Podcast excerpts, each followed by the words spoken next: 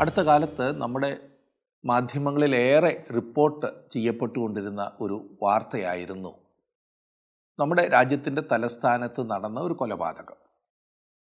മറ്റൊരു പട്ടണത്തിൽ നിന്നും അവിടെ ഒരു കോൾ സെന്ററിൽ ജോലി ചെയ്തിരുന്ന ഇരുപത്തിയേഴ് വയസ്സുള്ള ഒരു പെൺകുട്ടി ഒരു ഡേറ്റിംഗ് ആപ്പിലൂടെ അവിടെ തന്നെ ഉള്ള വിദ്യാസമ്പന്നനായ ഒരു ചെറുപ്പക്കാരനുമായി പരിചയപ്പെടുന്നു. രണ്ട് പേരുടെയും വീട്ടുകാരുടെ എതിർപ്പിനെ മറികടന്ന് അവർ രാജ്യ തലസ്ഥാനത്തേക്ക് വന്ന് ഒരുമിച്ച് ജീവിക്കുവാൻ തീരുമാനിക്കുന്നു. അവർ തമ്മിൽ പരിചയപ്പെട്ടതിന്റെ ഒന്നാം വാർഷികത്തിന്റെ അടുത്ത ദിവസം ആ ചെറുപ്പക്കാരൻ ആ പെൺകുട്ടിയെ ശ്വാസം മുട്ടിച്ച് കൊല്ലുന്നു. അവളുടെ ശരീരം അവൻ മുപ്പത്തി അഞ്ച് കഷണങ്ങളാക്കി മുറിച്ചു. ഓരോ കഷ്ണങ്ങളും ഓരോ പ്ലാസ്റ്റിക് കൂട്ടിൽ ഇട്ട് ഒരു ഫ്രീസറിൽ വെക്കുന്നു. പിന്നീട് അടുത്ത പതിനെട്ട് ദിവസം എന്നും അർദ്ധരാത്രിക്ക് ശേഷം ഓരോ പാക്കറ്റ് എടുത്ത് തന്റെ സ്കൂട്ടറിൽ ദൂരെയുള്ള ഒരു കാട്ടുപ്രദേശത്ത് കൊണ്ടുപോയി അതിന്റെ വിവിധ ഭാഗങ്ങളിൽ അവൻ കളയുന്നു. ഇതിനിടയിൽ അവൻ ഡേറ്റിംഗ് ആപ്പിലൂടെ മറ്റൊരു പെൺകുട്ടിയുമായി പരിചയപ്പെടുന്നു. എന്നിട്ട് അവളെ തന്റെ വീട്ടിലേക്ക് ക്ഷണിച്ച് പല രാത്രികളിലും അവിടെ താമസിപ്പിക്കുന്നു. അവൾ വരുന്ന ദിവസം ഈ ഫ്രീസറിലുള്ള മൃതദേഹ അവശിഷ്ടങ്ങൾ അവനെടുത്ത് അടുക്കളയിലെ അലമാരിയിലേക്ക് മാറ്റുന്നു. ഒന്ന് ചിന്തിച്ചു നോക്കൂ. ഒരു മനുഷ്യൻ ഇതെങ്ങനെ ചെയ്യുവാൻ സാധിക്കും? തന്റെ കൂടെ ഒരു വർഷത്തോളം ജീവിച്ച ഈ പെൺകുട്ടിയെ ഇത്ര ക്രൂരമായി കീറി മുറിച്ച് ഇത്ര ഭയാനകമായി അതിനോട് ചെയ്യുക. ഇതിനേക്കാൾ ക്രൂരവും മൃഗീയവുമായ നമുക്ക് തോന്നുന്ന സംഭവങ്ങൾ ഒരുപാട് നിങ്ങൾ കേട്ടിട്ടുണ്ടായിരിക്കാം. അടുത്ത കാലത്ത് വാർത്തകളിൽ നാം കേട്ടിരുന്ന ഒരു ഭയാനകമായ സംഭവമാകുന്നു. നമ്മുടെ രാജ്യത്തിനടുത്തുള്ള മറ്റൊരു രാജ്യത്ത് മരിച്ച സ്ത്രീകളെ അടക്കം ചെയ്തിട്ടുള്ളിടത്ത് കല്ലറകളിൽ നിന്ന് ആ ശവശരീരങ്ങൾ പുറത്തെടുത്ത് ലൈംഗികമായി ബന്ധപ്പെടുന്ന സംഭവം. ഒരുപാട് ക്രൂരമായ സംഭവങ്ങൾ നാം കേൾക്കുകയും കാണുകയും ചെയ്യുന്നു. മാതാപിതാക്കളെ വിഷം കൊടുത്ത് കൊല്ലുന്ന മക്കളെക്കുറിച്ചും മക്കളെ ക്രൂരമായി കൊല്ലുന്ന മാതാപിതാക്കളെക്കുറിച്ചും യാതൊരു ദാക്ഷിണ്യവുമില്ലാതെ കൊല ചെയ്യുന്ന രാഷ്ട്രീയ കൊലപാതകങ്ങളെക്കുറിച്ചും. മനുഷ്യൻ മാത്രം എന്തേ ഇങ്ങനെ? ന്യായാധിപന്മാരുടെ പുസ്തകത്തിൽ നിന്നും നാം ഇന്ന് പഠിക്കുന്ന ഭാഗത്ത് ഇതുപോലൊരു സംഭവം നമുക്ക് കാണാൻ സാധിക്കും. അത് ഞാൻ വിവരിക്കുന്നതിന് മുൻപ് എന്തുകൊണ്ട് മനുഷ്യൻ ഇങ്ങനെ മൃഗീയനും ക്രൂരനുമായി എന്ന് ഞാൻ ബൈബിളിൽ നിന്ന് ഒന്ന് വിവരിക്കട്ടെ. റോമാലേഖനം ഒന്നാം അധ്യായത്തിൽ വിശുദ്ധ പൗലോസ് മനുഷ്യന്റെ ഭീകരമായ അവസ്ഥയുടെ കാരണങ്ങൾ വിവരിക്കുന്നുണ്ട്. റോമാലേഖനം ഒന്നാം അധ്യായത്തിന്റെ ഇരുപത്തി എട്ടാം വാക്യത്തിൽ നാം വായിക്കുന്നത് ദൈവം അവരെ ഉചിതമല്ലാത്തത് ചെയ്യുവാൻ നികൃഷ്ട ബുദ്ധിയിൽ ഏൽപ്പിച്ചു എന്ന്. നികൃഷ്ടമെന്നാൽ മലിനമായ ദുഷിച്ച യുക്തിയുള്ള ഉപയോഗശൂന്യമായ മനസ്സ് അല്ലെങ്കിൽ ശരി ചിന്തിക്കുവാനുള്ള കഴിവോ താല്പര്യമോ ഇല്ലാത്ത മനസ്സ് എന്നാണ് അർത്ഥം. അവർ അവരുടെ ബുദ്ധിയിൽ ദൈവത്തെ ഉപയോഗശൂന്യനായി കരുതുന്നതിനാൽ ദൈവം അവരെ ഉപയോഗശൂന്യമായൊരു ബുദ്ധിക്ക് ഏൽപ്പിച്ചു എന്നാണ് ഇവിടെ പറയുന്നത്. സത്യത്തെയോ ദൈവത്തെയോ തിരിച്ചറിയുവാൻ കഴിവില്ലാത്ത ബുദ്ധി. ആ ബുദ്ധിക്ക് ചിന്തിക്കുവാൻ കഴിയുന്നത് സ്വന്തം ദുഷിച്ച ആലോചന അല്ലെങ്കിൽ നികൃഷ്ട ചിന്തകൾ മാത്രമാകുന്നു. ദുഷിച്ചതൊന്നും ദൈവമുണ്ടാക്കിയിട്ടുള്ള ക്രമത്തിന് ദൈവമുണ്ടാക്കിയിട്ടുള്ള സൃഷ്ടിപ്പിന്റെ ക്രമമുണ്ടല്ലോ. അതിനൊരിക്കലും യോജിക്കുന്നതല്ല. അത് പ്രകൃതി വിരുദ്ധമാണ്. ദൈവം ഉണ്ടാക്കിയിട്ടുള്ളതെല്ലാം നല്ലതെന്നാണ് ദൈവം തന്നെ സൃഷ്ടിപ്പിൽ പറഞ്ഞത്. ദുഷിച്ച ബുദ്ധി ഉള്ളിടത്ത് സ്വതവേ ധാർമ്മിക നിലവാരമുണ്ടായിരിക്കില്ല. കള്ളം പറയുവാനും കാപട്യം കാണിക്കുവാനും ആരെയും ബുദ്ധിമുട്ടിക്കുവാനും ഒരു പ്രയാസവും തോന്നാത്ത ബുദ്ധിയാണ് ഈ ദുഷിച്ച ബുദ്ധി നികൃഷ്ട ബുദ്ധി. അങ്ങനെ വരുന്നിടത്ത് സമൂഹം അതിന്റേതായ നിയമം അടിച്ചേൽപ്പിക്കും. ആ നിയമങ്ങൾ എപ്പോഴും സ്വാർത്ഥവും അന്യായവും അടിമുടി അഴിമതി നിറഞ്ഞതുമായിരിക്കും. അങ്ങനെയുള്ള സമൂഹത്തിൽ ജീവിച്ചു പോകുവാൻ മനുഷ്യൻ സ്വതവേ ക്രിമിനൽ ചിന്താഗതികൾ ഉള്ളവരായേ മതിയാകൂ. അത് കൂടുതൽ അരാജകത്വത്തിലേക്ക് മനുഷ്യനെ കൊണ്ടെത്തിക്കും. പിന്നെ അടിച്ചമർത്തലായിരിക്കും ഉണ്ടാകുന്നത്. ആഭ്യന്തര കലഹവും അരക്ഷിതാവസ്ഥയും സ്വേച്ഛാധിപത്യവും അവിടെയാണ് ഉണ്ടാകുന്നത്. ഇങ്ങനെ ഒരു അവസ്ഥയിലെത്തുന്ന മാർഗം വിശുദ്ധ പൗലോസ് വിവരിക്കുന്നു. എങ്ങനെയാണ് ഈ നികൃഷ്ട ബുദ്ധിയിലെത്തുന്നത്? നാം വായിച്ച ആ ഒന്നാം അധ്യായത്തിന്റെ റോമലേഖനം ഒന്നാം അധ്യായത്തിന്റെ തന്നെ പതിനെട്ടാം വാക്യത്തിൽ വിശുദ്ധ പൗലോസ് പറയുന്നു ദൈവത്തിന്റെ കോപം സ്വർഗത്തിൽ നിന്നും വെളിപ്പെടുന്നു എന്ന്. ഓർക്കണം ദൈവകോപം എന്നാൽ ഞാനും നിങ്ങളും നമുക്ക് ഇഷ്ടമില്ലാത്തതും നമുക്ക് താല്പര്യമില്ലാത്തതും കാണുമ്പോഴും കേൾക്കുമ്പോഴും കോപിക്കുന്നത് പോലെ അല്ല. അതല്ല ഇവിടെ പറയുന്നത്.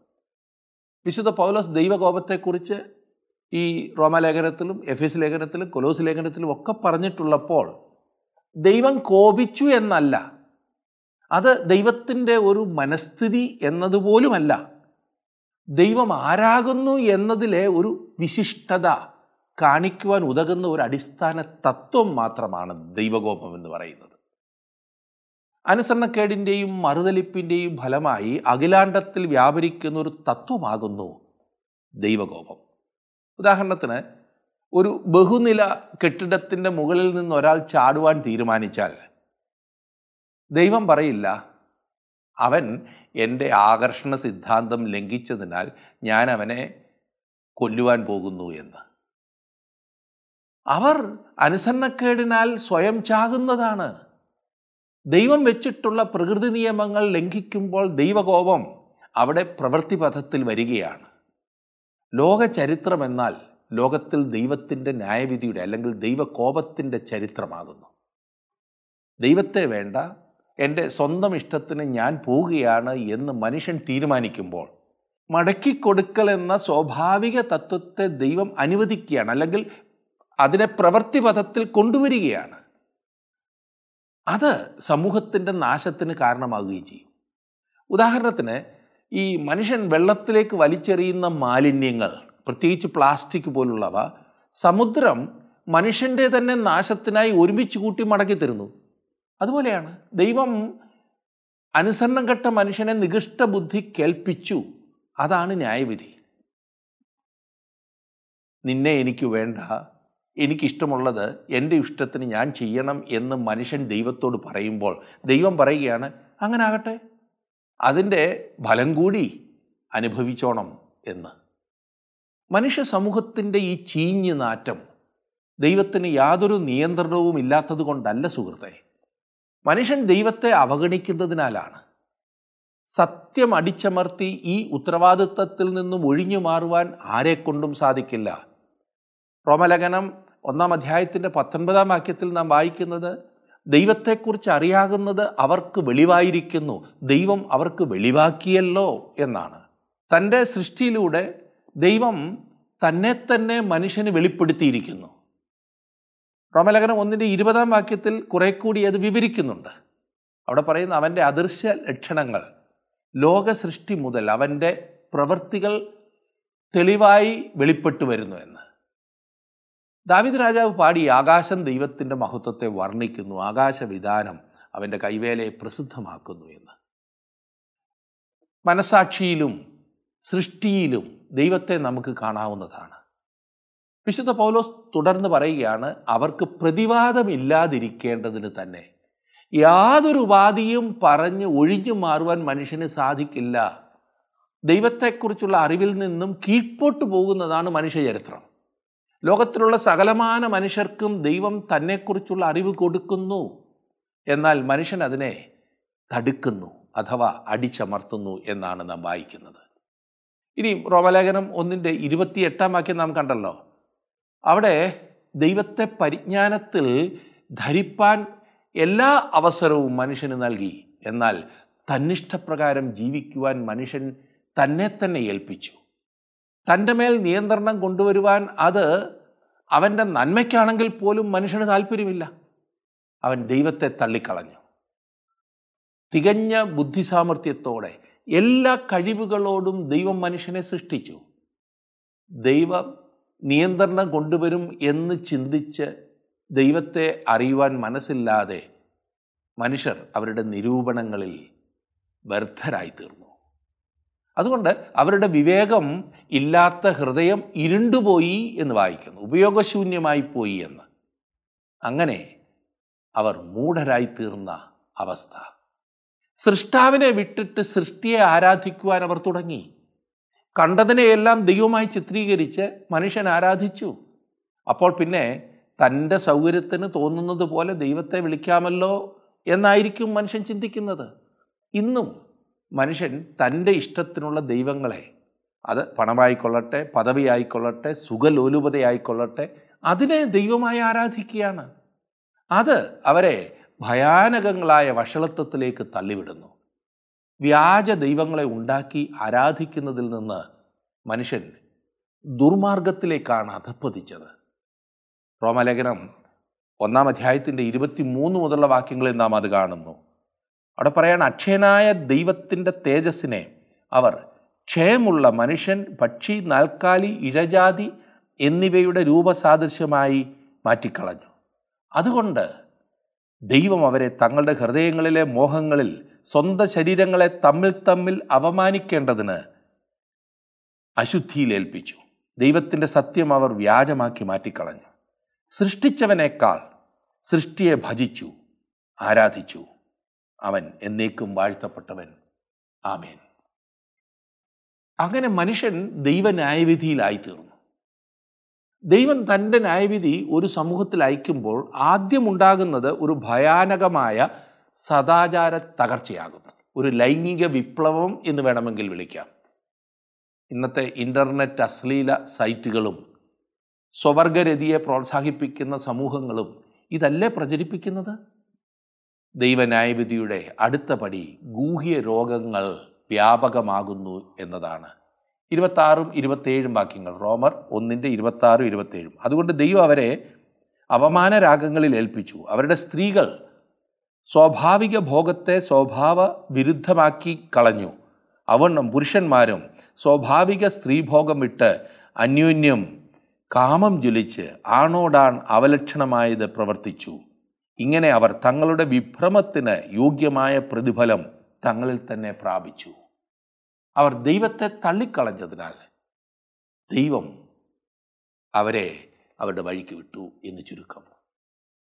ന്യായവിധിയുടെ ഒടുവിലത്തെ പടിയാകുന്നു ആദ്യം നാം വായിച്ച ഇരുപത്തിയെട്ടാം വാക്യം നികൃഷ്ട ബുദ്ധിയുള്ളവരായി എന്നത്. വാസ്തവത്തിൽ മനുഷ്യൻ യഥാർത്ഥത്തിലാകുന്നത് എവിടെയാണ്?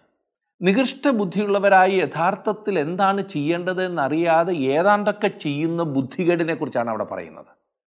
ഈ നികൃഷ്ട ബുദ്ധിയിൽ നിന്നും ഉണ്ടാകുന്നതാണ് ഈ റോമലേഖനം ഒന്നാം അധ്യായത്തിന്റെ ഇരുപത്തി ഒൻപത് മുതൽ മുപ്പത്തിരണ്ട് വരെയുള്ള വാക്യങ്ങളിൽ പറഞ്ഞിരിക്കുന്ന നീണ്ട ലിസ്റ്റ്. നിങ്ങൾ തന്നെ ഇത് വായിച്ചാൽ മതി.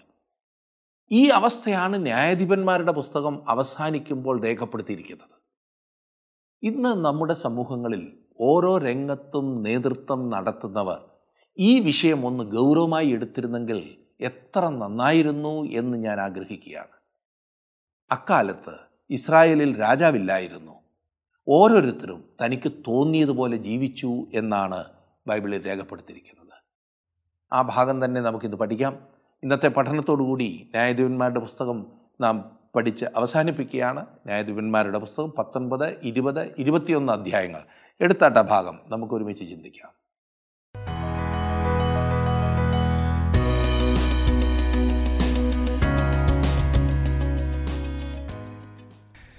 പത്തൊൻപതാം അധ്യായത്തിലേക്ക് വരുമ്പോൾ വിശ്വാസത്യാഗത്തോടെയാണ് ഏതൊരു ജനത്തിന്റെയും വീഴ്ച ആരംഭിക്കുന്നതെന്ന് കഴിഞ്ഞ അധ്യായത്തിൽ ഞാൻ പറഞ്ഞത് നിങ്ങൾ ഓർത്തിരിക്കണം. അവിടെ നിന്ന് രണ്ടാമത്തെ പടിയായ ധാർമ്മിക അധപതനത്തിലേക്ക് മനുഷ്യൻ നയിക്കപ്പെടുന്നു. ന്യായാധിപന്മാരുടെ പുസ്തകത്തിൽ അത് വ്യക്തമായി കാണിച്ചിരിക്കുന്നു. ഈ പുസ്തകത്തിൽ അവസാനത്തിൽ രേഖപ്പെടുത്തിയിരിക്കുന്ന ഭയാനകമായ സംഭവത്തിന്റെ തെളിവാണ് ഇവിടെ നാം കാണുന്നത്. ബെന്യാമിൻ ഗോത്രത്തെ കേന്ദ്രീകരിച്ചാണ് ധാർമ്മികമായ അധപ്പതനം നാം കാണുന്നത്. ഈ ഗോത്രം മുഴുവൻ അധാർമികമായി പ്രവർത്തിച്ചതിനാൽ ആഭ്യന്തര കലഹമുണ്ടാകുവാനിടയായി. ഒരു ലേവ്യന്റെ വെപ്പാട്ടിയെ ബെന്യാമീനർ ബലാത്കാരം ചെയ്യുകയും അവസാനം കൊല്ലുകയും ചെയ്തതോടെയാണ് അത് ആരംഭിച്ചത് ബെന്യാമിൻ ഗോത്രത്തെ നിർമൂലമാക്കുവാനാണ് മറ്റു ഗോത്രങ്ങൾ ശ്രമിച്ചത്.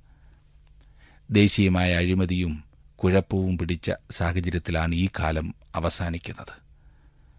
ന്യായാധിപന്മാരുടെ പുസ്തകം ഇപ്രകാരമാണ് അവസാനിക്കുന്നത്. ആ കാലത്ത് ഇസ്രായേലിൽ രാജാവില്ലായിരുന്നു. ഓരോരുത്തൻ തനിക്ക് ബോധിച്ചതുപോലെ നടന്നു. പത്തൊൻപതാം അധ്യായത്തിന്റെ ഒന്നും രണ്ടും വാക്യങ്ങളിൽ നാം കാണുന്നത് ഇസ്രായേലിൽ രാജാവില്ലാത്ത ആ കാലത്ത് എഫ്രീം മലനാട്ടിൽ ഉൾപ്രദേശത്ത് വന്നു പാർത്തിരുന്ന ഒരു ലേവ്യനുണ്ടായിരുന്നു. അവൻ യഹൂദയിലെ ബേദലഹീമിൽ നിന്ന് ഒരു വെപ്പാട്ടിയെ പരിഗ്രഹിച്ചു. രണ്ടാം വാക്യം. അവന്റെ വെപ്പാട്ടി അവനോട് ദ്രോഹിച്ച് വ്യഭിചാരം ചെയ്തു. അവനെ വിട്ട് യഹൂദയിലെ ബേദലഹീമിൽ തന്റെ അപ്പന്റെ വീട്ടിൽ പോയി നാല് മാസത്തോളം അവിടെ പാർത്തു. അന്നത്തെ കാലത്ത് ഇസ്രായേൽ മക്കളുടെ ജീവിതത്തിലേക്ക് വെളിച്ചം വീശുന്ന വാക്യങ്ങളാണ് ഇവ. റോമാലേഖനം ഒന്ന് മുതൽ മൂന്ന് വരെയുള്ള അധ്യായങ്ങളിൽ പറഞ്ഞിരിക്കുന്നതിന് ഇത് നല്ല ഉദാഹരണവും അത്രേ ഒരു ലേവ്യൻ ഇപ്രകാരമുള്ള ഒരു സ്ത്രീയെ വിവാഹം ചെയ്യുന്ന കാര്യം നിങ്ങൾക്ക് ഊഹിക്കുവാൻ കഴിയുമോ? എന്നാൽ ഈ ലേവ്യൻ അപ്രകാരം ചെയ്തു. വേശ്യാവൃത്തി ചെയ്യുകയും അവനെ വിട്ടിട്ട് അപ്പന്റെ വീട്ടിൽ പോയി പാർക്കുകയും ചെയ്ത ആ അവസ്ഥ. ഈ ലേവ്യൻ അവളെ അന്വേഷിച്ചു ചെന്നു.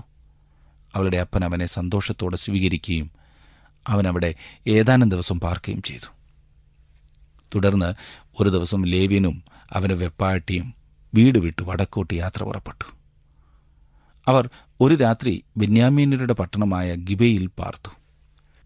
എഫ്രൈം മലനാട്ടുകാരനും ഗിബയിൽ വന്നു പാർക്കുന്നവരുമായ ഒരു വൃദ്ധൻ അവരെ രാപാർപ്പാൻ തന്റെ വീട്ടിലേക്ക് കൊണ്ടുപോയി. ആ രാത്രിയിൽ അവൻ ഭക്ഷിച്ചു പാനം ചെയ്തുകൊണ്ടിരിക്കുമ്പോൾ ആ പട്ടണത്തിലെ ചില ആളുകൾ വീട് വളയുകയും ലേവിനെ പുറത്തു കൊണ്ടുവരുവാൻ നിർബന്ധിക്കുകയും ചെയ്യുന്നു. അവനുമായി അവിഹിതമായി ബന്ധപ്പെടുവാൻ ഉള്ള താൽപ്പര്യത്തോടുകൂടെ ഏറ്റവും മ്ലേച്ഛമായ പ്രവർത്തനത്തിനു വേണ്ടി ഈ ജനം മുൻപോട്ട് വരുന്നു. അത് അവസാനം അവന്റെ മരണത്തിൽ കലാശിക്കുമെന്നറിഞ്ഞ് അവൻ തന്റെ വെപ്പാട്ടി അവരുടെ അടുക്കൽ പുറത്താക്കി കൊടുത്തു. രാത്രി മുഴുവനും അവർ അവളെ ബലാത്കാരം ചെയ്യുകയും അത് അവളുടെ മരണത്തിന് ഇടയാക്കുകയും ചെയ്തു. ലേവ്യൻ ഈ കുറ്റകൃത്യം മൂലം രോഷം പൂണ്ട് അവളെ പന്ത്രണ്ട് ഖണ്ഡമായി മുറിച്ച് ഇസ്രായേലിന്റെ ഓരോ ഗോത്രത്തിലേക്കും കൊടുത്തയച്ചതായി കാണുന്നു. സംഭവിച്ച കാര്യവും അതോടൊപ്പം അവരെയെല്ലാം അറിയിച്ചു. എത്ര ഭയാനകമായ മ്ലേച്ഛമായ ഒരു സാഹചര്യമില്ലേ? ഈ കാര്യത്തിൽ ഇസ്രായേൽ ജനത്തിന്റെ പ്രതികരണമാണ് അടുത്ത രണ്ട് അധ്യായങ്ങളിൽ രേഖപ്പെടുത്തിയിരിക്കുന്നത്. ഇരുപതും ഇരുപത്തിയൊന്നും അധ്യായങ്ങളിൽ. വിശ്വാസത്യാഗവും പിന്നീട് ധാർമ്മികമായ അധപ്പതനവും സംഭവിച്ച ശേഷം ഇസ്രായേൽ ജനത്തിന്റെ വീഴ്ചയുടെ അടുത്തപടി രാഷ്ട്രീയമായ അനച്ചിതത്വമാണ് ന്യായാധിപന്മാരുടെ പുസ്തകത്തിന്റെ അവസാനത്തെ രണ്ട് അധ്യായങ്ങളിൽ അതത്രേ നമുക്ക് കാണുവാൻ കഴിയുന്നത്.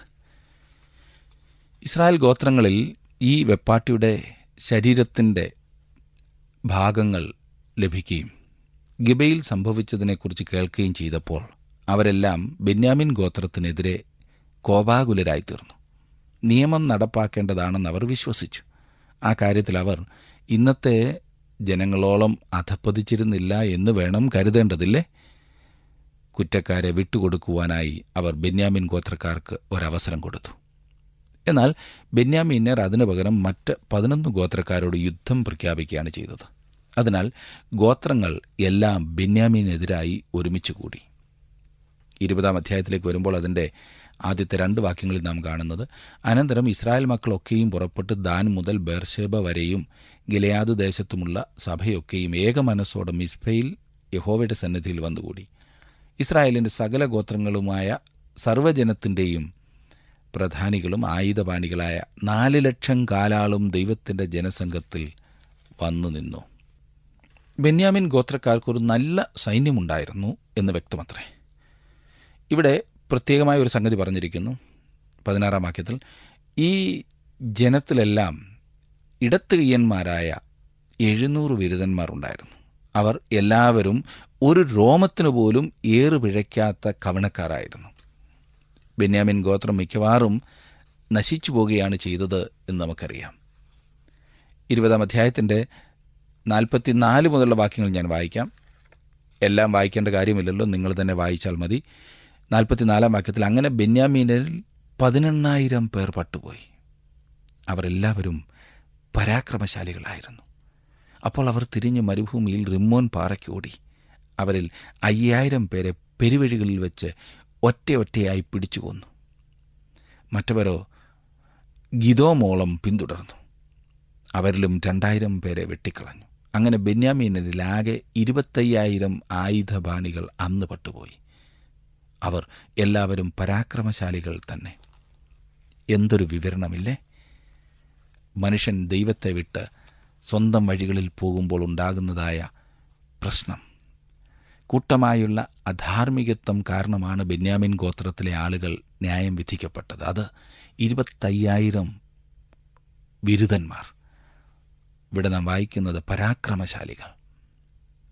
എന്തുമാത്രം നല്ല സാധ്യതകളാണ് ഇവിടെ നശിക്കുന്നത്. അത്രമാത്രം ആളുകൾ മരിക്കുവാൻ ഇടയായത് എത്ര നിർഭാഗ്യകരമായ കാര്യമായിരുന്നു. വൃദ്ധനായ യാക്കോബിന്റെ ഏറ്റവും ഇളയ പുത്രനായിരുന്ന ബെന്യാമീൻ. പിതാവിന്റെ ഇഷ്ടപുത്രനായിരുന്നു ബെന്യാമീൻ. ബെന്യാമീനു വേണ്ടി യഹൂദ തന്റെ ജീവനെ വെച്ചുകൊടുപ്പാൻ തയ്യാറായിരുന്നു. യഹൂദയ്ക്ക് അടുത്തുള്ള പ്രദേശമാണ് ബെന്യാമിന് ലഭിച്ചത്.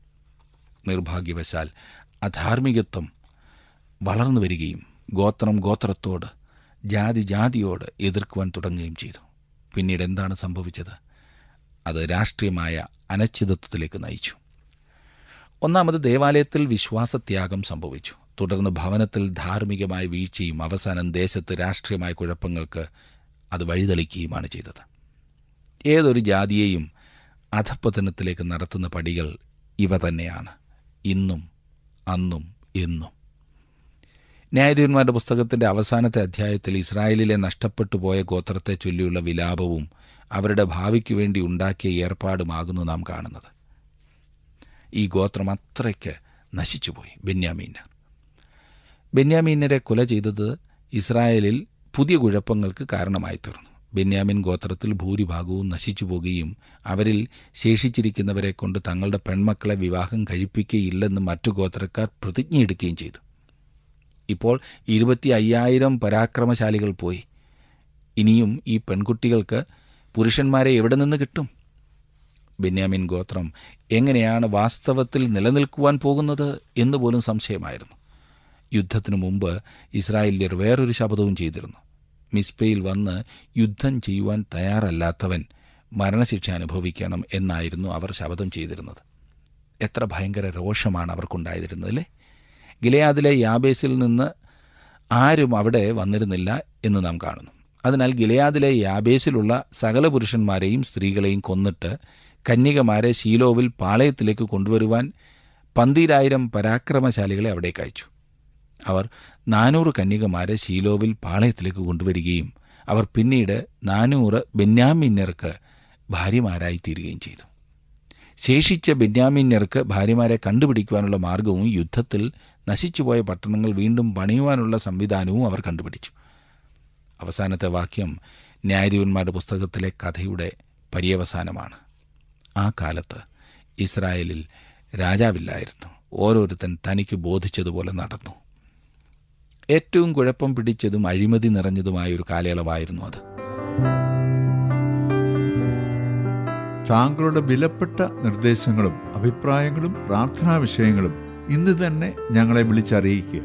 വിളിക്കേണ്ട number eight two eight one three eight four four five five.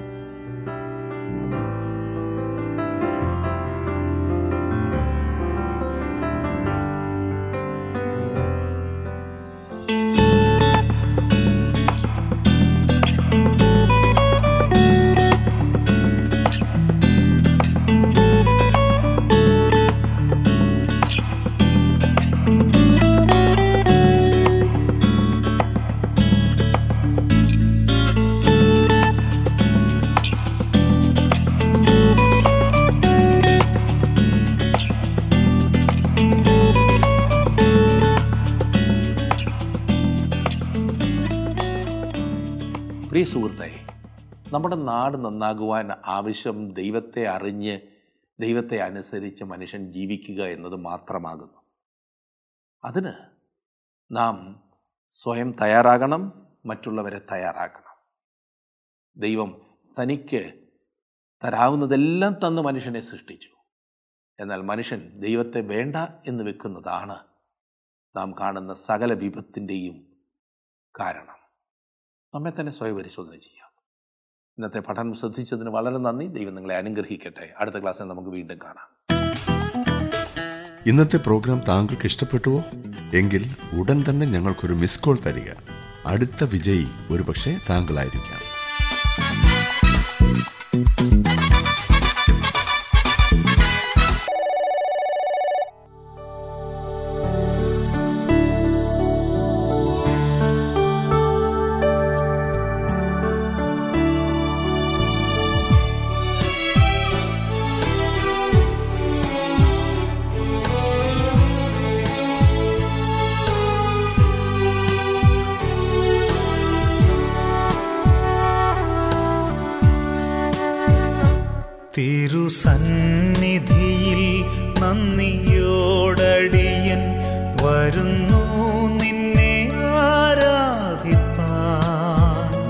കനിവേകിടണേ കരുണാമയനെ ആരാധ്യനേശു തിരുസന്നി